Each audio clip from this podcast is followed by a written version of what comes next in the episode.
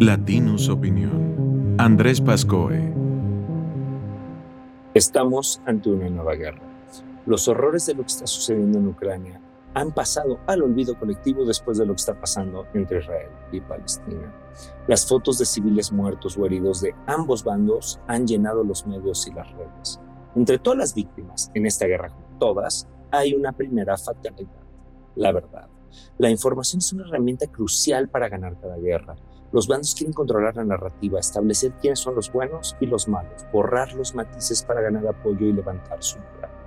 Lo que vimos en Israel tras el ataque de Hamas fue terrible, pero casi de inmediato las redes se poblaron de noticias falsas, videos descontextualizados o mentiras directas. Con la reciente explosión en el hospital de Gaza, que dejó cientos de muertos, ha sucedido lo mismo. Ambos bandos se culpan unos a otros, presentan sus supuestas evidencias, dicen que fuentes de inteligencia confirman su visión Salen videos, son desmentidos, salen otros. Para los medios esto es un desafío tremendo, al menos para los medios que buscan la verdad, son todos. Así hemos estado enfrentando un verdadero trabajo de detectives para tratar de dar con la versión más cercana a la realidad. Analizamos los videos de otros ataques para comparar si los daños corresponden a un misil o a un bombardeo. Cuestionamos los audios que dan a conocer las autoridades, que según ellos son prueba irrefutable, y descubrimos que son altamente dudosos. Revisamos testimonios, declaraciones, buscamos contradicciones y coincidencias. Partimos siempre desde la lógica del sesgo intencional. Los bandos quieren imponer la historia que les conviene, no necesariamente la que es. Los sectores en conflicto tienen esto claro. Las emociones cuentan más que la realidad. Así juegan con el elemento sentimental. Alegan que niños fueron degollados, que mujeres fueron violadas y asesinadas. No es que sea necesariamente falso, pero es una poderosa herramienta comunicacional. Los otros son unas bestias, nos dicen, y serán tratados como tales.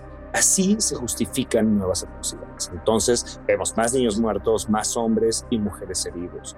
El horror es funcional para quienes están en guerra, siempre y cuando le puedan echar la culpa al otro bando.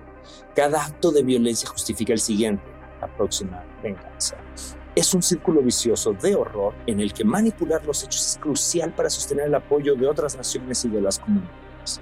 Para la ciudadanía es un desafío tremendo, porque por naturaleza estamos más inclinados a creer lo que nos reconforta ideológicamente que aquello que nos desafía. Queremos que la información que recibimos nos dé la razón, no que nos la quite.